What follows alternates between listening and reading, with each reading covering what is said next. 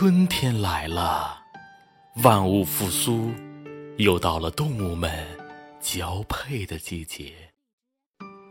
春暖花开，草长莺飞，处处透着生机和浪漫。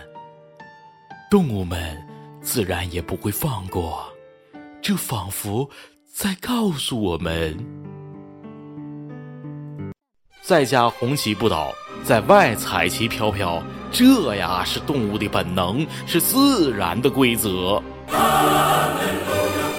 在朋友们都已经为自己找好了花心的借口，板凳瓜子儿就差付出行动和实践的时候，偏偏有那么些动物不是很配合，比如狼。研究估计，只有百分之五的哺乳动物是一夫一妻制的，其中之一便是灰狼。它们对感情很专一，只有在一方去世或者不能生育的情况下，才会抛弃对方。第二个是马可罗尼企鹅，大多数鸟类都是一夫一妻制，但马可罗尼企鹅最为忠诚。它们看到对方时会欣喜若狂的鼓舞。并左右摇摆头部，开始跳舞，发出咕噜的声音。生下孩子后，爸爸负责照顾小企鹅，妈妈则外出寻找食物。第三个是天鹅，天鹅在求偶过程当中会把长长的脖子向对方弯曲，形成一个爱心的形状。天鹅多数是一夫一妻制，一般认为如果不出意外，可能终其一生。大天鹅的后代还会帮助父母照顾雏鸟。还有鹦鹉、长臂猿、黑秃鹫、白头海雕等，都是对伴侣非常忠贞的。如果不是另一方领便当，或者是不能生育了，一般都不会另起炉灶。毕竟小动物们不像我们一样，呃，需要领证，还顺带有社会约束。一夫一妻制对他们来说，很大程度上就相当于我们的婚内不出轨了。花心是本能，忠诚是选择。另外，有研究发现，每年配对繁殖的天鹅离婚率是百分之五，而人类呢，以北京为例，二零一八年的数据离婚率是百分之三十九。那么问题来了，在红杏出墙仿佛才是王道的今天，为什么这些动物会忠贞呢？自然界中，繁衍后代、传播基因才是活着的终极目的。对于雄性来说，寻找更多的雌性交配，可以将自己的基因更多的散播出去；而雌性可以通过很多个伴侣，增加它后代的基因多样性，进而增加后代抵御风险的能力。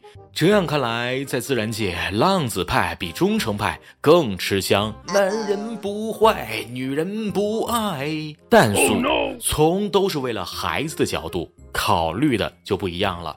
对于生物来说，因为成长的过程当中充满无数未知和风险，而夫妻合力在领地防御、抚育后代的过程当中，则表现出独有的优势。另外，夫妻双方的默契度越高，经验越丰富，繁殖成功的几率才越大。要是轻易更换伴侣，可能会因双方缺乏合作经验而增加繁育成本。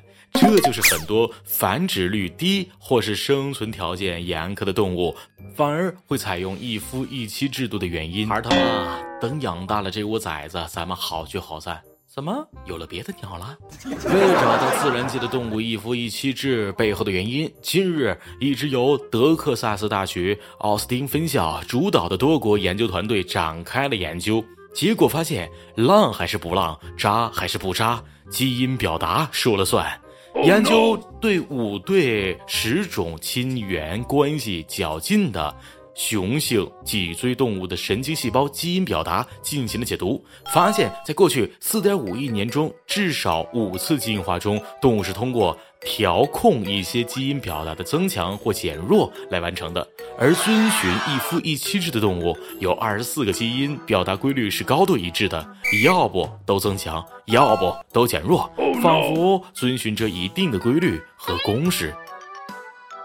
也就是说，这二十四个基因的表达模式很可能就是情痴们的忠诚公式。